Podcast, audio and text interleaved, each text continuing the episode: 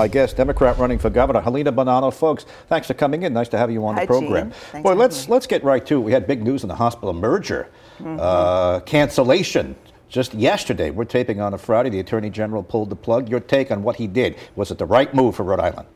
Well, look, the healthcare system in this state was struggling before COVID, and mm-hmm. now I think we're in a full blown crisis. But clearly, the Attorney General had looked at the details. I think it's dead. So the question is, what do we do from here? Right. And I, I think this is a moment for leadership. And so I'm the only person in this race who understands healthcare. I would be pulling the leaders across the state in the healthcare arena together right. this weekend. And I'd be saying, what can we do now to move the state forward? We just can't be where we are. People are struggling, they're not being served. I've put a proposal together for a few things that I think we could do in the short term. Yeah. Number one. Go ahead. Uh, number one, I think we could get more nurses operating in our hospitals by increasing licensing. In the long term, I've proposed having the Rhode Island Promise system uh, expanded so that if you're in nursing school at URI or RIC, four years of schooling and you promise to serve four years as a nurse in state, mm-hmm. we would waive your tuition. I would also be looking at Medicaid reimbursement rates. But there's clearly a lot right. to be done. It's disappointing because we, the two systems on their own will not make it. So we have to do something. All right. So those those three things you outlined. That's sort of a general. Here's yeah. how I would improve mm-hmm. general health care. Yeah. Uh, that's apart from the merger. Now, yes. years ago, Partners, which is Brigham up in Boston, yeah. they wanted to come in. They wanted to take care of New England and make it a world class place.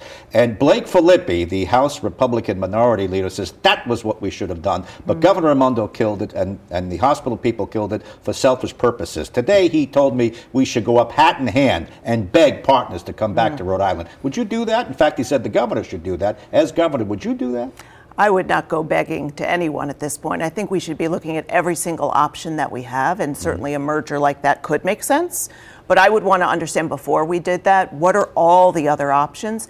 I, I would prefer to have something that is uh, controlled in our own state. So I would, I would say that first and foremost, it'd be nice to have something nonprofit within the state. It looks like that'll be hard to do. So we do have to be open to other ideas, but I wouldn't rush to something like that. I think we have to be really careful right now and, and, and take the time to do it right. Would you go to Connecticut and say, uh, hey, Yale, maybe you can pick up another hospital here? What, you know, or maybe uh, you'd find somebody we, we are going to have to look at all those things. I think that the worry for Rhode Islanders yeah. is you're going to have Yale encroaching this way and Harvard and Massachusetts encroaching this way, and we'll potentially lose our identity. So I'm worried about that. Okay. Well, look, if you prevail, that's going to be on your plate. Uh, mm-hmm. Uh, you like to talk about health care. You just outlined three things. So you'd yeah. give free tuition from anybody who wants to become a nurse and promises to serve us. Yes. And you do what else? I would also be looking at the Medicaid, Medicaid reimbursement rates. One of the ah. reasons that Rhode Island hospitals are struggling unlike our neighboring states, is we do have much lower Medicaid reimbursement rates. So, and we have a higher uh, uh, rate, I believe, of, yeah. of people uh, in those in those uh, programs. So it puts a real burden on the system. And we do have to look ourselves in the eyes and say, what, what role do we have pl- to play around Medicaid? You've heard the doctors complain in Rhode Island we're not reimbursed as much as Massachusetts. You know, I went to the dentist yesterday, they're dropping my dental coverage hmm. because they say Delta hasn't raised rates in 12 years. Hmm. Why is that?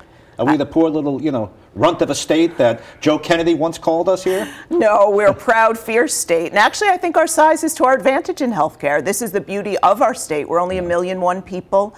We also, there's a huge role to play in community healthcare providers. You know, I think if COVID has taught us anything, it's that people trust their providers close to them, mm-hmm. their nurses, their doctors. So I would be incorporating right. all elements around the state to do something. I think we could be a shining star this is not a moment where we need to be uh, feeling down about ourselves. Mm-hmm. We could actually lift ourselves up. And I think the whole nation could look at Rhode Island and say, they're an example of a state that reimagined healthcare and really made it work for patients. When you were president of CVS Pharmacy, you got the tobacco out of the stores. Now, you know, uh, as I recall, I covered that, I remember that. You uh-huh. were happy about that, and you tout that in your opening video. There yeah. were some stockholders, though, who said, yay, you lost a billion dollars in sales. $2 billion, $2 billion in, sales, in, sales, actually. Of course, we were worried about it, and I think yeah. it's a great example of how do you get hard decisions made? And it, it was very hard as a public company to walk away from $2 billion in sales. But we knew it was the right thing. We knew it was the only thing we were selling that killed half a million people across the country uh, every year. And so we took action. We were the first, and, and no one has followed CVS in that space. And it was a hard thing to do, mm-hmm. but I think it's an example of knowing how to pull people together to make hard things happen. And by the way, at the end of it, our stock price actually increased because people said, wow, that's a, a company that is bold, it took a tough mm-hmm. decision, and they must be able to do other hard things. And we, we ended up hiring yeah. incredible people as a result. I don't know if you know, Gene, but I lost my mom to lung cancer five years before that. So it was also for me deeply personal. Mm-hmm. And I, I felt proud to be able to do something along with everyone at CVS that made a difference like that. You're very proud of that. Let me ask you frankly are you embarrassed by CVS's role in the opioid crisis? In Ohio, they blame CVS, Walgreens, mm-hmm. and Walmart for deaths for deaths, a serious business. Mm-hmm. CVS faces thousands of similar cases all across the country. It mm-hmm. was on your watch. As you, if you're equally proud of getting tobacco out, are mm-hmm. you embarrassed by what happened under your watch? I, I'm saddened first and foremost because you have to think about all those families and their 380 people who lost their lives in Rhode Island last year. I'm angry at Purdue Pharma and the Sackler family because they lied to us. I do wish everyone in the system had found out sooner and worked sooner. But I can tell you, I, I took real action as soon as we saw this. Mm-hmm. I worked with other leaders across the country and other pharmacies, worked on legislation. In Rhode Island, we supported the legislators in the state who are working to reduce the number of pills. So I, I think it was a, it's been a sad episode for everyone in this country but there's a lot we learned and a lot I could do as governor to help people who the, are suffering. The, the, attorney who won the case against CVS said they were handing out prescriptions like candy, two, three different prescriptions, the same person. You're pretty good at tracking everything because mm-hmm. I get a call, hey, your vitamin D is, is, is ready, come up. How could you say, uh, when I found out, I wish I found out sooner? You know what your stores are selling, pills by the thousands. You know that, you see that. Yeah, no, I haven't worked at CVS in four years, and I don't know that case. Watch, I, I want to say computers I, worked. I, I want to say I don't understand how that happened. It makes no sense to me, so I really can't comment on that case. And all I can say is that as soon as we did say it, we took real action. You know, I drive around Rhode Island, and sometimes I like what I see, and sometimes I don't. When I come in mm-hmm. from Massachusetts, I don't like the way the state looks. Mm-hmm. When I come in from Connecticut, I like it. Hmm. When I go to certain parts, it's dirty, it's run down. What do you think as a Rhode Islander? You, if you're the governor, you have a little power to change the way we operate around here. What do you think? Yeah, I think a, a physical appearance matters a lot. It's the first impression when people come to our state. I think there are mostly amazing things about this state. One of my mm-hmm. favorite drives is to go over the Jamestown and the Newport Bridge. There is nothing more breathtaking. And every time I do it, I say to my kids, let's not take this for granted. This is spectacular. But there are things that we need to fix and boost up and clean. Our roads and bridges mm-hmm. need to be better. I, I'm always feeling struck by my Massachusetts friends who say as soon as they get over the border, everything is bumpy and we got to yeah. fix that and, and, you know, other things to clean it up. But having a great, a great uh, front door to your home matters. Yeah. And, and, and I'm very proud of this state, and I know Rhode Islanders are, but we have to keep working on that. Speaking of fixing uh, bridges and roads, uh, the DOT has a $748 million plan. Yep. They want to go ahead. They've got a plan. Uh, State Representative Lauren Carson from Newport, Democrat, she says, oh, slow that down. Mm-hmm. I need six months to see if this, if this is Green Deal compatible. Yep. You, are you aware of this? I am. And, yes. and, what do you say about that? Who's right? Because Alviti, the uh, DOT director, says you want you want roads or you want bike paths? Yeah. And it sounds like a lot of people are siding with him. They want roads. Yeah. Well, look, I, I, I, think we need our bridges and roads to be fixed. We've been working on this for years, and I'm very much committed to the fact that this should be something we've got to fix it for all Rhode Islanders. Uh, that being said, we also did pass climate, uh, the Climate Act, and we should make sure that we're doing everything we can to make sure the emissions right. are good. So, what I would do is I would take 30 days. I would love to see the DEM and the DOT sit down together fully open to all Rhode Islanders. Ask any questions you want, answer any of those questions. 30 day limit, and then okay. we move on. All right. She wants six months, you'd say 30 days. Bit yes. of a compromise. It's all about compromise, isn't it? Now, uh, let's move to that big tranche of a uh, billion dollars that Uncle Sam sent us. Everybody's mm-hmm. got their hand out. Mm. The poverty advocates, the housing people, the homeless people. How about everybody in Rhode Island share mm. in some, of, some form of pandemic relief? Mm. What, what's your plan? I would put our kids first. I think the number one uh, issue in our state right now is COVID learning loss. I think our kids have taken a terrible step backwards. Teachers are working really hard, taking on lots of duties, and we know that our scores are just desperately off from our neighboring state, Massachusetts. They have been for a while, but we've gone backwards. Educa- so, you're talking education. Education. Yes. Oh, yeah, we're, thank we're in you. the dumps. So yes. we really need to fix education. That would be my number one priority. It's also an economic issue mm-hmm. because we know that when we have great schools, our local businesses can hire the right people and we can attract new companies. My time at CVS, I brought in a lot of families as I recruited them from out of state, and too often they ended up buying a home in Massachusetts so they could take advantage of good public schools and drive in 20 minutes to Woonsocket. So, number one priority would be education. Then, of course, we have to take care of affordable housing, mental right. health, and other social services. In Connecticut, the governor's proud. I'm going to cut taxes, he says. Mm-hmm. Are you have any plan to cut taxes? You want to cut the sales tax? What, what, what do you think? What would you think? I am looking. I don't have a specific proposal today, right. but I am very much uh, aware that people across this state are feeling a big burden right now. Mm-hmm. And uh, things are getting out of hand in terms of their ability to pay for things.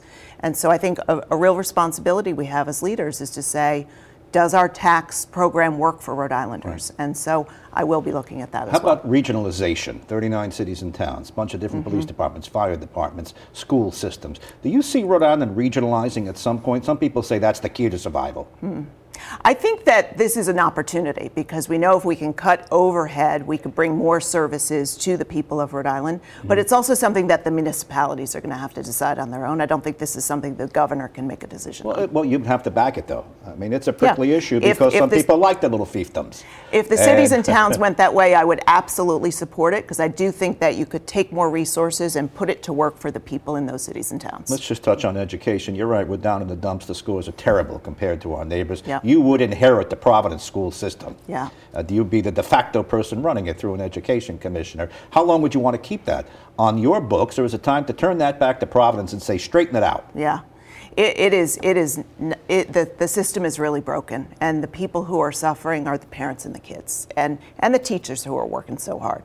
So I think it's it's. Uh, not clear. You know, unfortunately, it was put in place right at the beginning of COVID, so mm-hmm. I'm not mm-hmm. sure that we've had a good shot at really figuring out if Fair a state enough. takeover yeah. can yeah. work. But I think ultimately, people are really mixed on it because none of us knows what the right answer is, other than we've got to be investing more in those kids in those schools. And and that's where, you know, I, I take it back to the billion one proposal. How do we invest more in before and after school care? How do we invest more in summer learning? You know, those kids everywhere in the state, but particularly in Providence, need to have the right resources so that they can get back on track. And so I'd love to be able to work on that. It's the number one priority for me. You came out with a statement, I guess I call it a white paper, whatever it is, your mm-hmm. position on voting rights. And you uh-huh. see a threat to voting in Rhode Island. Now, I'll be honest with you, over the past 30 years, nobody's come to me and said that I have been turned away. I yeah. can't vote. Your party controls the state for 80 years. Mm-hmm. Where's the threat to Democrats in voting? Yeah, well, I, you know, if you look, if you look at our uh, where we are today, though, yeah. we are not as advanced. It is not as easy to vote in Rhode Island as it is in other Democratic states, Massachusetts and Connecticut, right around us, being two examples. Three simple things that I have in that proposal. One of them is to automatically send ballots to people's homes. We did that in COVID. It worked. People liked it. Let's keep that going. Number two, let's have voting places open on the weekends leading up to mm-hmm. the election all of us are working during the week. Tuesdays aren't simple. Election uh, right. voting on the weekends, and then same day registration is something that other democratically led states are doing. Did anybody come to you and said, I, have had trouble voting? Do you know one case of one person who said, oh, I was turned away and oh, I wanted to go vote, I couldn't? I used to have trouble voting. When you've got a busy job and kids, right and you're waking up and it's you know Tuesday morning and you got to figure out are you going to get to the the voting place before you drop the kids off at daycare and then you get to school? Or you're doing it on the back end? That's hard. Yeah I have had a lot of that. Well listen I have a busy life too. I always manage to get there well whether good it's for you. whether it's seven o'clock at night. But I know I mean really no think I think it's way issue? too hard. I think that if you think a decade out from now it's going to be dramatically easier right. to vote in this country it should be. Everyone should be able to vote we're all living in a digital world, and just we have to make it easier because that's how democracies work. We've got about two minutes left. Um, I want to touch on the governor, Governor McKee. What kind of a job do you think he's doing? I think he's struggling. I think he's a very nice man who's struggling to be decisive, to pull people together, and to make things work. And and I.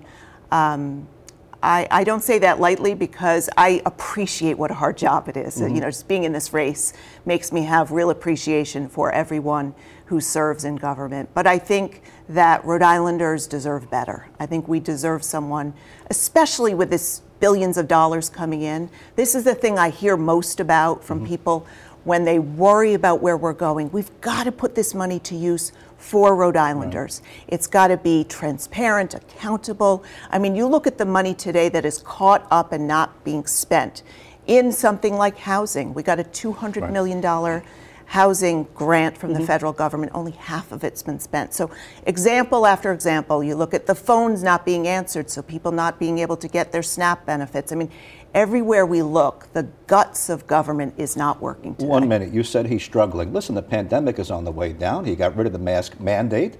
Uh, the schools are going on March 4th. That's an issue that's been taken off the table uh, for you going forward. Would you agree to that? Even the White House and the CDC are winding oh, us down. We're all so sick of COVID, believe me. I'm sick of my masks. I, I, I know the numbers are coming down rapidly.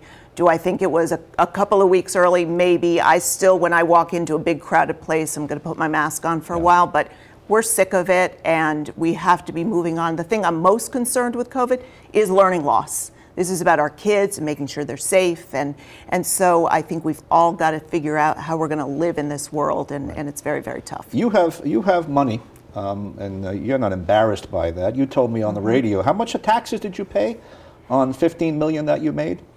Am I correct in that? Was a it, lot. A lot. Seven. How, give me the figure because we this is public out there. Yeah, you made how public. much last year? You paid how much in taxes? Uh, I don't actually remember the exact number for last year, but it's all out there. I think it was seven and a half million dollars, something like that. I made nine and a half million dollars, and, and I forget the exact tax amount, but it was 43 percent tax rate. And I guess that, that takes off the table that you're not paying your fair share in taxes. Yeah. You say you pay enough. Thanks for coming on. Thank you. We'll follow you through the summer. Helena Buonanno, folks.